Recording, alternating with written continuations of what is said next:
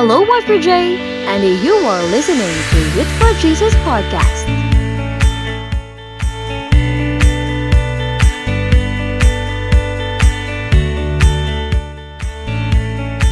Welcome to our podcast with our new episode. For that, let's start our episode today.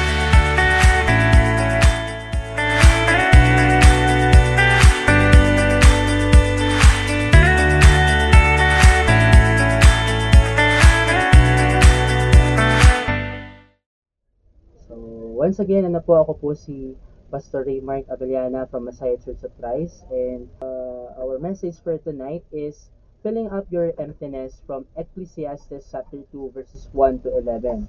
Sa sa katotohanan ano po in our in our lives, emptiness begins when we try to satisfy ourselves with wrong things. Ah, yung longing po na, na, na meron tayo na po sa ating mga buhay, yan po ay talagang normal lang na ating pong nararanasan. There is really a longing for us to satis- satisfy ourselves, lalo na sa atin bilang mga kabataan. So, kasama pa ako doon, no? So, sa atin bilang mga kabataan, talagang maglulong ka at maglulong ka sa mga bagay na ah, sa tingin mo ay makakapuno sa iyong sarili. But if you fail sa pagpuno dun sa longing mo, ito yung mangyayari sa atin. We will feel empty. Ano po? And uh, that is where emptiness begins. Whenever we try to satisfy ourselves with wrong things. So sa totoo lang, yung mga longing na meron tayo, uh, there is uh, there are things that can really satisfy it. Pero siguraduhin po natin na yung mga bagay na pilit nating pinupuno yung sarili natin ay yun talaga yung mga tamang tamang bagay. Ano po na na sang magpupuno talaga sa ating mga longing. Kasi kapag ka hindi po yun, yung talagang magsasatisfy sa atin, sa mga longings po natin, ay we will continually feel emptiness sa ating buhay. Ano po? Ma mararamdaman lang natin na hindi talaga tayo kumpleto na parang na, para, na parang worthless tayo, na po na wala na parang wala tayong halaga sa ating buhay. Whenever we fill up those the, uh, those spaces on our hearts, on our lives, ano po, with wrong things.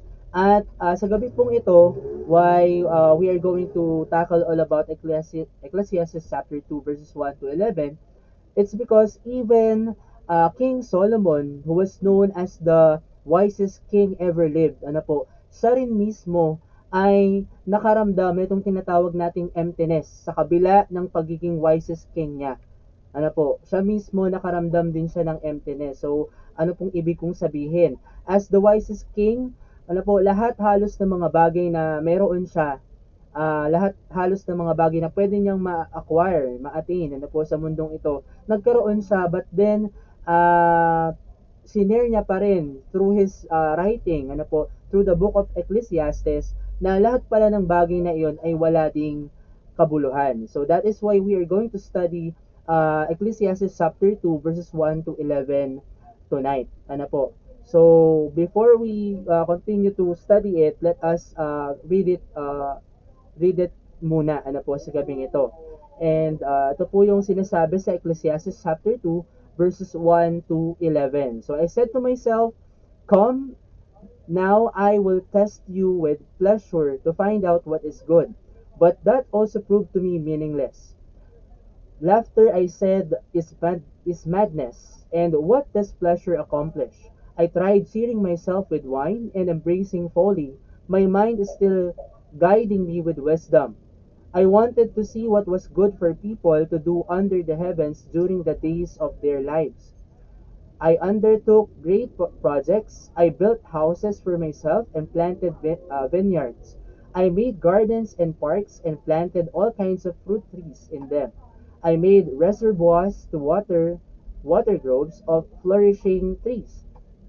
I bought male and female slaves and had other slaves who were born in my house. I also owned more herds and flocks than anyone in Jerusalem before me. I amassed silver and gold for myself and the treasure of kings and provinces. I acquired male and female singers and a harem as well, the delights of a man's heart. I became greater by far than anyone in Jerusalem before me. In all this, my wisdom stayed with me. I denied myself nothing my eyes desired. I refused my heart no pleasure. My heart took delight in all my labor, and this was the reward for all, all my toil.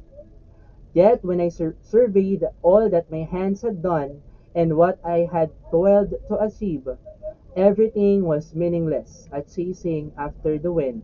Nothing was gained under the sun. So before we continue, let us all pray. Our Father in heaven, we thank you so much for this night, Lord, for giving us the opportunity to gather together in this uh, platform, Lord. And we pray, Lord, that you bless each of us with the wisdom that comes from you, Lord. Open our hearts and minds that uh, we may receive and absorb the message that you uh, want us to learn tonight. We thank you, Lord. We thank you, Lord. Uh, please guide us and bless us, Lord, tonight. We entrust you everything, and we know that a victory is ours because this activity is yours. We thank you so much, Lord. In the mighty name of Jesus, this we pray. Amen and amen. So yan, magpatuloy na po tayo. So dito po sa ating sa ating passage, ano, we can see that even uh, the wisest king ever lived, King Solomon, ano po, ay nakaramdam ng tinatawag nating emptiness and makikita natin what are the things that uh, he thought could satisfy himself, could make uh, that feeling of emptiness uh, be gone sa kanyang buhay. Ano po? So, at, at ito yung mga bagay na makikita natin ng malinaw dito sa ating passage for tonight. So, what are the three things, ano po, that the teacher tried to satisfy himself with? Yung, yung teacher po is yung Ecclesiastes or uh, King Solomon himself, no? What are the three things that this teacher or King Solomon tried to satisfy himself with, yet only resulted to his feeling of emptiness. Ano yung tatlong bagay na yon na makikita natin dito sa atin pong uh, passage na talaga namang sinubukan niya na na ito ito yung magpuno sa kanya and yet at the end of uh, at the end of it all ano po ay uh, napatunayan niya na ang mga bagay pa lang iyon ay hindi rin siya kayang punan. Kung ano man yung tingin niya ay kulang sa kanyang sarili. Ano po? So, the first thing, ano po, actually, tatlong P po ito eh. Tatlong P ito. So, the first thing that he tried to fill up himself, ano po, with, is what we call pleasures. Ano po, pleasures. And we can see that clearly on verses 1 to 3. Ano po, sabi nga po dito, I said to myself, Come now, I will test you with pleasure to find out what is good. And it, uh, kung titignan natin sa Tagalog, mas maganda yung sinasabi dito eh. Sabi po dito, ipinasya ko sa aking sarili na ako'y magpapakaligaya at nasumpungan ko naman ang tunay na kaligayahan. Ngunit ito may walang kabuluhan. Ang halakhak ay ipinalagay kong kaululan at ang kaligayahan ay walang kabuluhan.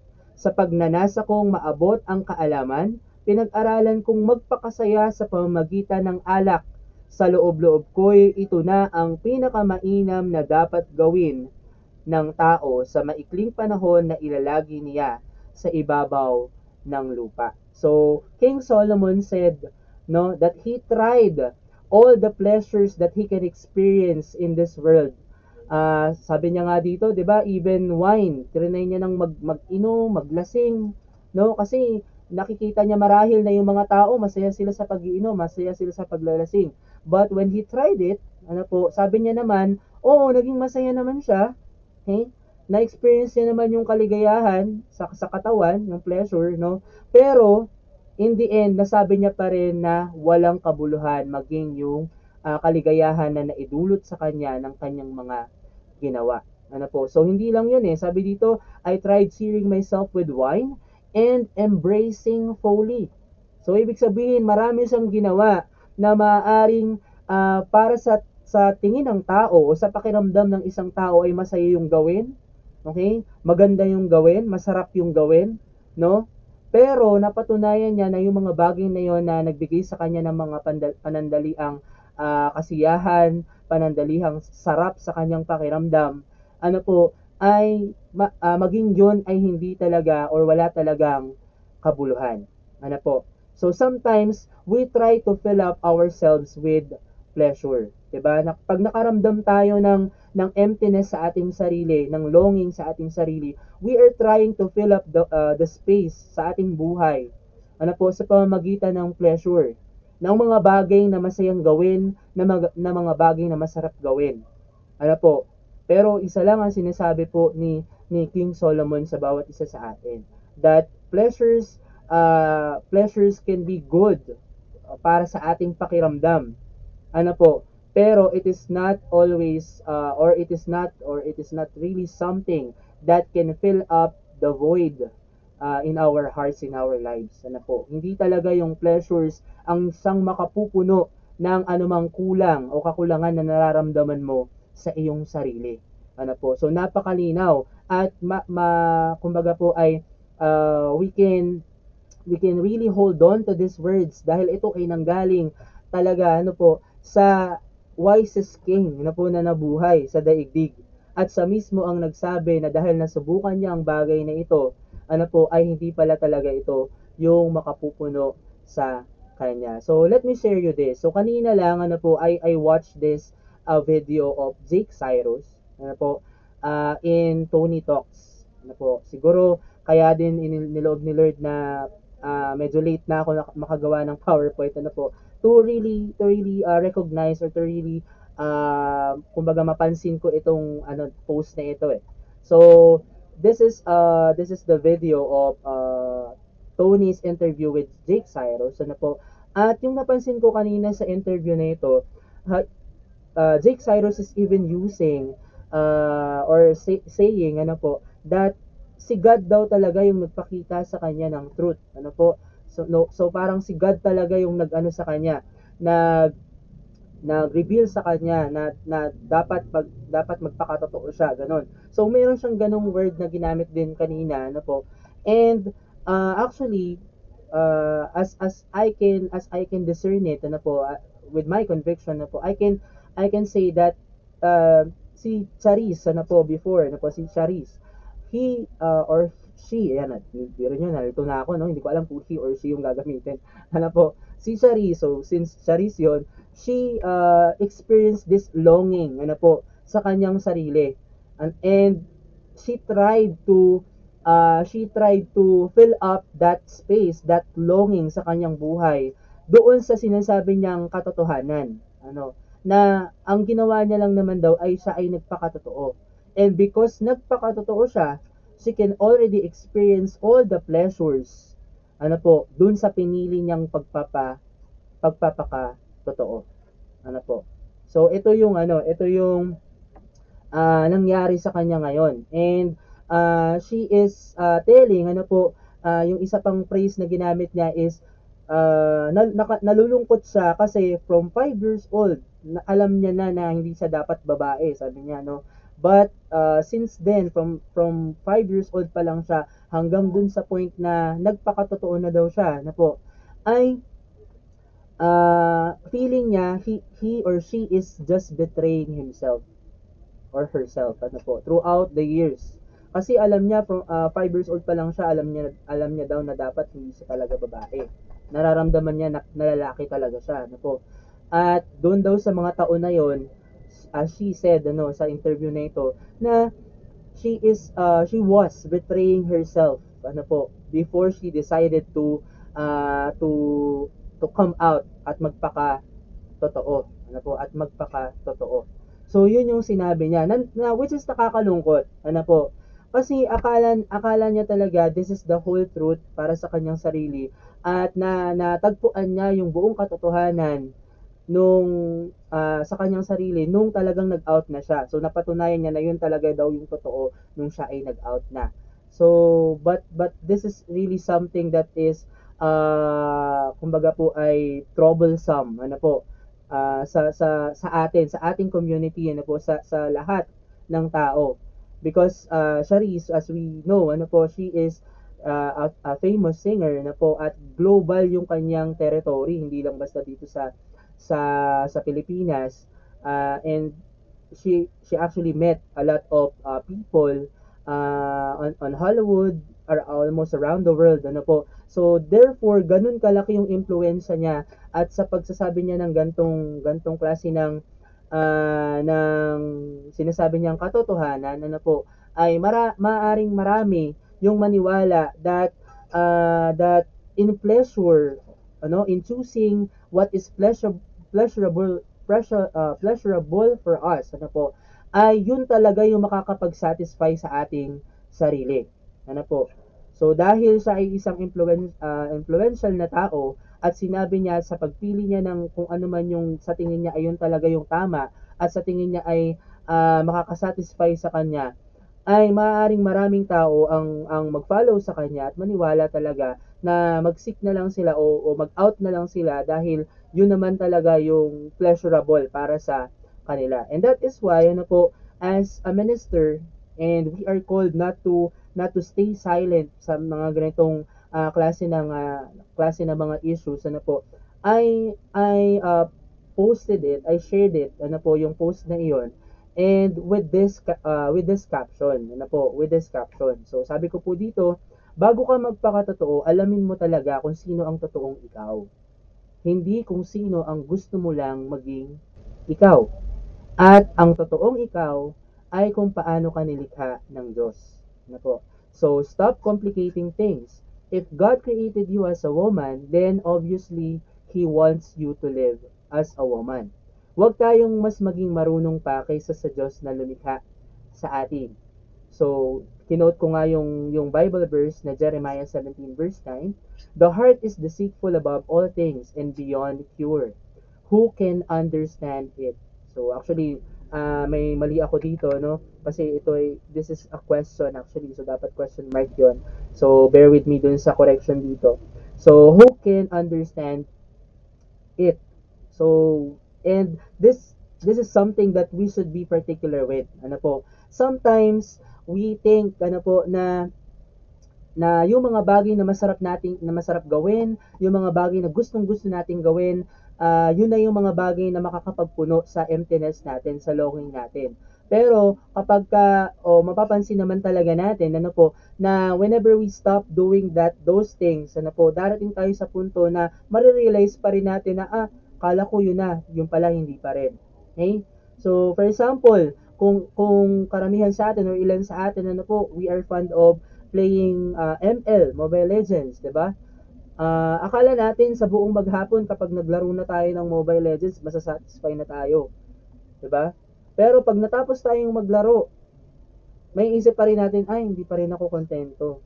'Di ba? Hindi pa rin gusto ko bukas ulit. Minsan nga nagpupuyat pa tayo ng husto eh. 'Di ba? na na feeling natin hindi pa talaga enough yung laro natin sa buong maghapon. Um, ano pa tayo, nag-extend pa tayo hanggang sa mapuyat tayo ng mapuyat, hanggang sa magkasakit na tayo. Ano po?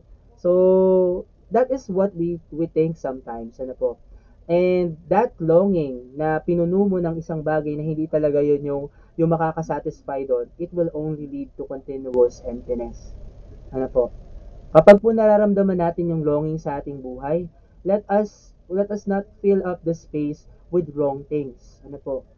Kasi patuloy mo lang mararamdaman yung emptiness. Maaring magsasayang ka lang ng effort, ano po, sa kaka, kaka, sa kakasabi mo, ano po, na yun na talaga yung magpupuno sa akin. But at the end of the day, mapapatunayan mo na hindi, hindi rin pala yun yun. Ano po? So, sabi ko nga rin dito, as I continue, I am praying for the people like you, Jake Cyrus, I believe that the time will come you will still feel empty and unsatisfied with the decision you made because life is not about living for ourselves but for Him who owns us. Maaring gusto lang niyang uh, gusto lang ni Jake Cyrus ano po, na mamuhay para that whenever we we fill up the space ano po ng ng longing po natin sa ating mga sarili ng mga bagay na hindi talaga yun yung makakasatisfy sa atin. Especially only the pleasures that that we find uh, good para sa ating mga sarili na po ay hindi talaga uh, hindi talaga na maiaalis na po yung longing na meron tayo because it will just lead us to to feel the continuous emptiness sa ating buhay ano po so sabi nga po dito sa Ecclesiastes chapter 11 verses 9 to 10. Hindi po tayo lalayo. Dito lang din po siya sa book of uh, Ecclesiastes. So, basahin ko po sa Tagalog. Sabi po dito, uh, Magalak ka, binata, sa panahon ng iyong kabataan. Gawin mo ang ibig mo at lahat ng nakakaakit sa paningin mo. Ngunit alamin mong lahat ng ito'y ipagsusulit mo sa Diyos. Iwaksi mo ang alalahanin at mga kabalisahan, ang kabataan at kasibulan ay pawang lumilipas. So again, sabi po sa verse 9b, Ngunit alamin mong lahat ng ito'y ipagsusulit mo sa Diyos. So ito nga po yung sa English, but know that for all these things, God will bring you into judgment. Ang sinasabi po sa atin dito, ano po, that it, it is okay, ano po, to take pleasure on things. Ano po, it is, it is really okay, ano po, na, na satisfy yung sarili natin sometimes, ano po, with uh, with the things that can make us uh, or that can enjoy us, ano po, that can make us feel good, ano po, but ang sabi nga po dito, let us not forget that God will judge us according to the things we do. Ano po. So sa lahat ng bagay na ating ginagawa ay i-judge tayo ng Panginoon. So yes, okay lang mag-take pleasure ka sa mga bagay-bagay, pero tandaan mo na darating sa punto na huhusgahan tayo ng Panginoon sa lahat ng ating ginawa. So therefore, you may take pleasure on things. Sana po, you may take pleasure on things. But please take pleasure on things that God takes pleasure on also. Ano po, take pleasure on the things that God takes pleasure on. So, wag nating basta hayaan na tayo ay nasa-satisfy with the with the pleasurable things that we want to do ano po sa ating buhay pero nakakalimutan natin ano po kung o hindi natin na itatanong sa ating sarili that yun pang bagay na yon that we take pleasure on ay talagang nag nagte-take pleasure din ang Panginoon sa bagay na yon. Na po. So yun yung atin pong uh, itanong sa ating mga sarili whenever we try to fill up the spaces sa ating buhay with uh, such things, ano po, with pleasures, ano po. At sabi nga po sa atin ito pong uh, ni ni Solomon ano po that even these things pawang mga bagay na ito ano po, na akala niya makakasatisfy sa kanya, he considered them as worthless. Ano po, walang kabuluhan din ang mga bagay na ito. Ano po. So, yun, yung, yun po yung unang bagay, ano po, na makikita natin na trinay po ni, ni King Solomon na punuin yung kanyang sarili. But he found, uh, he found it na uh, empty lang din, emptiness lang din yung na, na kanyang na-gain dun sa bagay na iyon. Ano po? So, we cannot fill ourselves, ano po, fill up the spaces in our hearts, in our lives, ano po, with pleasures. And let us proceed to the next one. Ito po yung pangalawa, projects. Ano po? Projects. So, when we say projects, ito po yung mga bagay na ginawa o no, o create, ano po, binild ni King uh, Solomon sa kanyang sa time ng kanyang pag-reign. And because he he was uh, the wisest king ever lived. Ano po, napakadami niyang mga bagay na naipagawa sa pamamagitan ng karunungan na meron siya. So as we look on verses uh, 4 to 6, sabi po dito, I undertook great projects. I built houses for myself and planted vineyards. I made uh, I made gardens and parks and planted all kinds of fruit trees in them. I made reservoirs to water groves of flourishing trees. So makikita po natin dito yung mga bagay o mga projects na ginawa nitong si King Solomon. But at the end of these verses, on verse 11, nasabi niya pa rin na itong mga bagay na ito na kanyang, na kanyang ginawa, na kanyang binild, na po, ay pawang wala ding kabuluhan. We are living in a world na na uh, tinuturuan tayo that the the more we uh, the more we can do ano po ay the more we can satisfy ourselves. Ma- mas marami tayong maipagmamalaki dahil marami tayong nagawa. At yung, yung pagmamalaki natin na yon, yun yung magli-lead sa ating satisfaction. Yun po yung tinuturo sa atin ng mundo. Kaya po, minsan, nandun yung longing natin na gumawa ng gumawa ng mga bagay na, na makakapagpakilala sa ating mga sarili. At yun po yung nangyari kay King Solomon. Ano po, he he built uh, great projects ano po sa kanyang buhay during his reign. Pero at the end of his life ano po ay napatunayan niya na itong mga bagay na ito na akala niya maipagmamalaki niya ano po ay hindi niya rin pala madadala. Ano po at hindi niya rin uh, yung pagmamalaki niya dito sa mga bagay nito hanggang, ay hanggang dito lang sa lupa. Ano po, this world is teaching us ano po to build our empires, to build things that can uh, make ourselves known by others. Ano po?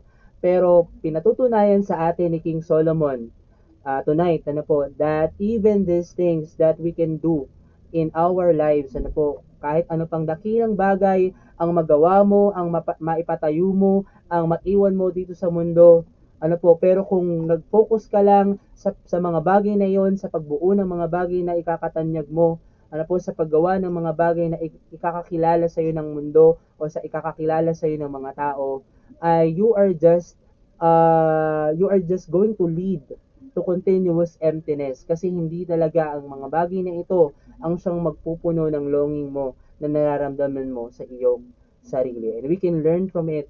Uh, we can learn it from from our uh, from King Solomon ano po himself as the wisest king ever lived. Ano po? So let us not uh, focus on building things ano po dito po sa sa mundo kasi makikita po natin that even even the even the richest people ano po sa mundong ito ay at the end of this uh, the end of their lives ano po ay makikita natin na hindi naman talaga yon yung yung naging uh, nakapagbigay ng meaning sa kanilang buhay.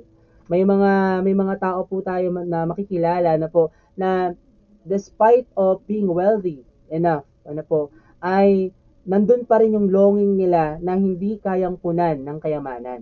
Ano po? Na hindi kayang punan ng kayamanan. Hindi kayang punan ng mga malalaking buildings, na malalaking kumpanya o malalaking pag-aari nila ano po, na kanilang naipundar dito sa mundo. And that is because hindi talaga ito, hindi talaga yung mga bagay dito sa mundo ang siyang makakasatisfy ng mga longings, ng, ng emptiness na meron tayo sa ating mga sarili. Na po. So, uh, when, whenever we try to to fill up the spaces sa ating sarili sa pamagitan ng mga bagay na kaya nating gawin, ano po, we will just lead to continuous emptiness. Ano po? So, let us learn from the life of King Solomon. So, maikli lang po yun, ano? And let us proceed now on the third thing, ano po, on the third P. So, yung, pang, yung una po natin is pleasures, pangalawa po natin is projects, ano po, at pangatlo natin is possessions, ano po. And we can see this clearly on verses 7 to 11. So, babasahin ko po sa, uh, sundan nyo po dyan sa English, tingnan nyo rin po. And babasahin ko po sa Tagalog. Sabi po dito, Bumili ako ng mga aliping babae at lalaki. Ang mga alipin ko'y nagkaanak na sa aking tahanan. Ang kawan ko'y ubod ng kapal. Walang kasing dami sa, sa kawan ng mga haring nauna sa akin. Nakatipon ako ng makapal na pilak at ginto mula sa mga lupaing nasasakupan ko. Marami akong mga awit, babae at lalaki. Marami akong asawa at pawang magaganda wala na nga hanapin pa ang isang lalaki, lalo na kung tungkol din lang naman sa babae. Higit akong dinakila kaysa sino mang haring nauna sa akin. Taglay ko pa rin ang aking katalinuhan, wala akong ginustong hindi ko nakuha. Ginagawa ko ang lahat ng aking magustuhan. Ipinagmamalaki ko ang aking mga ginawa at yaon ang pinakagantimpala ng aking pagpapagal. So let us stop on verse 10. Ano po? So, ito po yung sa English, verse 7 and to verse 11. Ano po? Dito po makikita natin yung mga bagay na uh, na-acquire, nagkaroon itong itong si King Solomon. Ano po? Sabi niya nga po dito, ano po, nakatipon siya ng makapal na pilak at ginto, napakadami niyang alipin, ano po, at yung mga kawan niya, ang pinakamarami sa lahat ng mga kawan ng mga naging haring nauna sa kanya. So, ibig sabihin, kung sa pagiging mayaman lang, ano po, ay sana yung pinakamayaman sa lahat ng nag-reign, ano po, na, na mga hari during their times, ano po, at, at ikukumpara sa kanyang uh, time bilang hari that time, ano po, nung siya ay nabubuhay. So, therefore, makikita natin dito, ano po, that even yung pagiging mayaman, yung pagkakaroon ng napakadaming bagay na maaring hilingin mo sa iyong buhay, hindi ito yung makakapuno ano, hindi ito hindi pa rin ito yung makakapagpuno doon sa void sa sa iyong puso, sa iyong buhay. Ano po? Kaya naman uh, as King Solomon uh, is telling us, ano po, wag po wag po nating gawing focus sa ating buhay yung pagkakaroon ng madaming bagay sapagkat hindi rin po ito yung makakapagpuno sa emptiness na nararamdaman ng bawat isa sa atin. Napatunayan po ito ni King Solomon sa kanyang buong buhay and this is a warning or this serves as a warning for us. Ano po, lalo, lalo tigit tayo po ay mga Kristiyano na po, let us not focus on obtaining things. na, na pang panandalian lamang, temporary things of this world. Sapagkat lahat ng mga bagay po na na, na ito, na iyan, na, na po, na maaring gustuhin natin at at pagpagalan natin ng gusto para ating makamit will just lead uh, lead us ano po to continuous emptiness kasi mapatutunayan din natin at the end of our lives na hindi pala ito talaga yung makakapagpuno sa bawat isa sa atin. And that is why uh, King Solomon said on verse 11, Yet when I surveyed that all what all or that all my hands had done and what I had toiled to achieve, everything was meaningless, a chasing after the wind. Nothing was gained under the sun. Basahin ko po ulit sa Tagalog. Sabi po dito, Inisip kong mabuti ang mga ginawa ko at ang hirap na aking pinuhunan. Nakita kong ang lahat ay pawang walang kabuluhan na uuwi lamang sa wala. Okay? And these words come from or came from the wisest king ever lived. Ano po? Sinabi niya that even his possessions, his great possessions, ano po, ay hindi nagawang punan yung void sa kanyang buhay. Nasin, nasabi niya sa kanyang sarili that all those things ano po ay wala rin namang kabuluhan. Sabi nga po dito at chasing after the wind. So parang naghahabol lang siya sa hangin.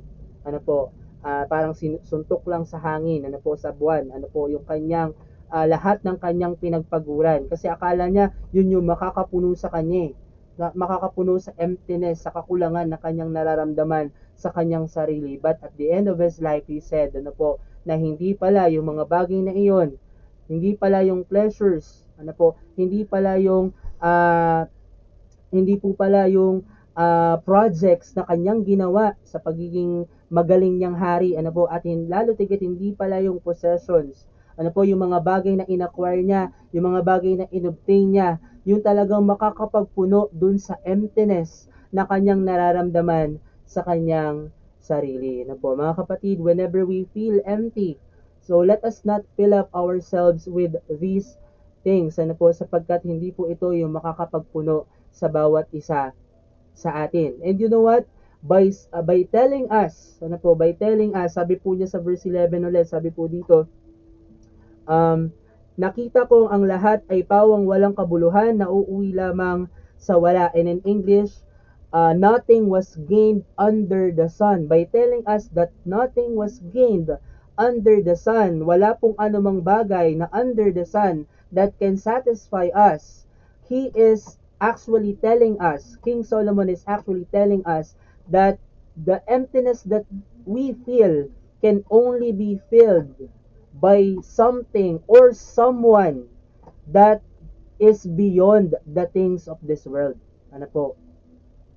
The space in our hearts, in our lives, can only be filled with someone that is beyond and anything in this world. Ano po?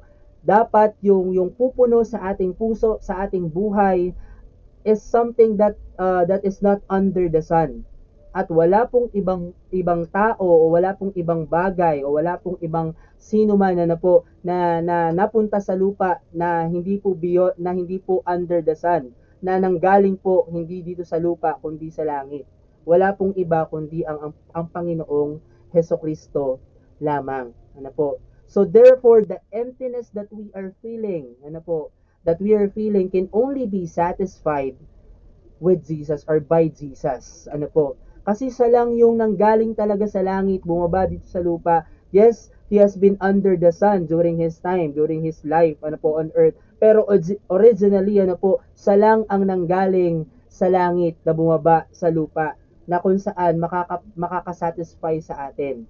Why? Because he is not originally uh, under Son. Ano po, hindi po siya isang bagay o isang tao na created lang din, hindi po siya isang tao na nanggaling lang din dito sa mundo, kundi He came from heaven mismo, He came from God the Father, at uh, siya ang tanging makakasatisfy sa emptiness na ating nararanasan. Sometimes we we uh, we seek for the things that can satisfy us, pero mga kapatid, as King Solomon is telling us, ano po, It is only Jesus, it is only God who can really satisfy the emptiness that we are feeling.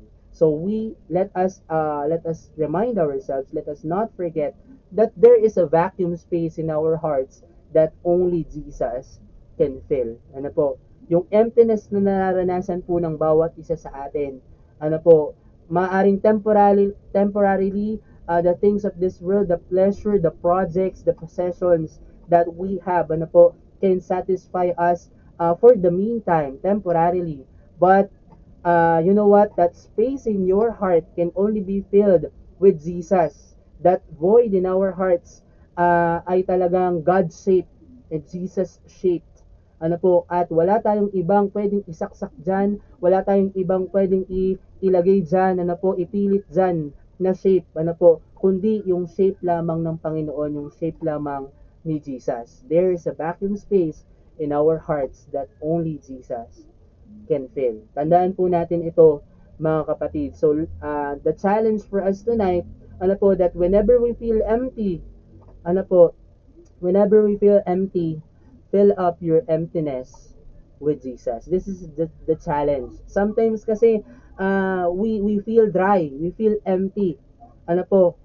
And ang sinusubukan natin agad na mga bagay is something that is not uh, pleasurable for God. Ano po? Something that is not uh, in the will of the Lord. Ano po? Something that can we can at- uh, we can attain or we can obtain ano po by our own might.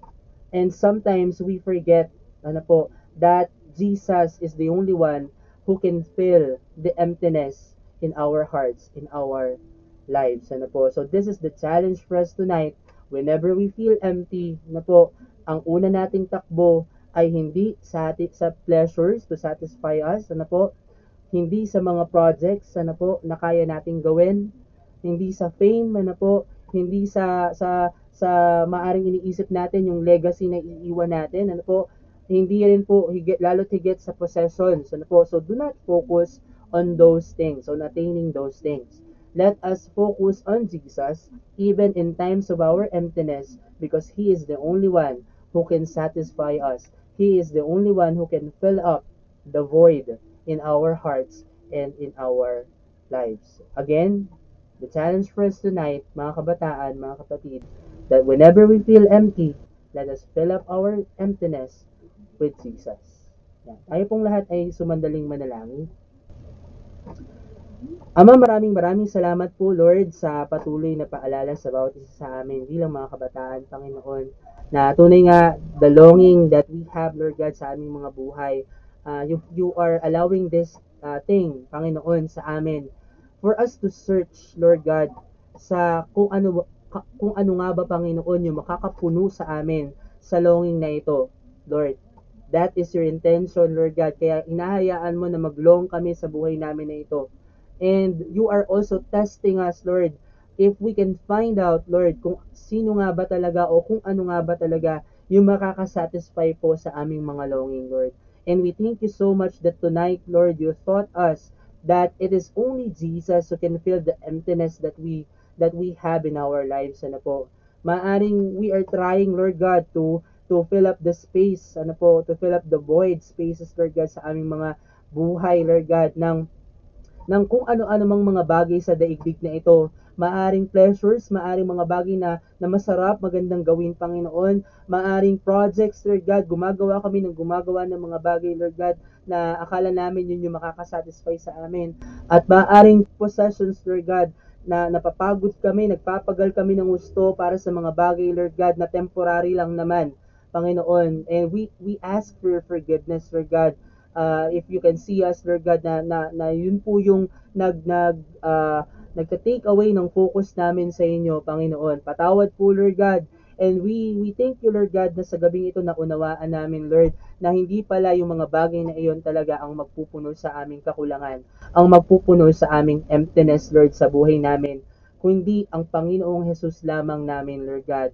Nawa patuloy kami, Lord, to, to seek Jesus in our lives and to choose Him in our lives, Lord God, sapagkat tunay nga sa pagpili namin sa Kanya, sa patuloy na pag-seek namin sa Kanya, all the emptiness that we are feeling, Lord God, sa aming mga buhay, Panginoon, ay mapupunan. Kaya, Ama, Ikaw po ang tumulong sa bawat isa sa amin that we may always remember, Lord, that it is only Jesus, Panginoon, na kayang kumumpleto sa amin, na kayang pumuno sa amin, Panginoon. And uh, let us always uh, remember, Lord, that Christ is enough for us, Panginoon. Maraming maraming salamat po, Panginoon. Sa iyo po namin itinitiwala ang gabing ito. Sa iyo po namin tinitiwala ang mensaheng ito. Nawa po tulungan mo kami na maisabuhay, Panginoon, ang mga bagay na ito sa buhay namin bilang mga kabataan. Maraming maraming salamat po. Ang lahat ng ito ay aming pagsamot dalangin sa iyo sa pangalan ng Ama, ng Anak at ng Espiritu Santo. Amen. Amen. To God be the glory po. Maraming salamat po mga kabataan ng Y4J.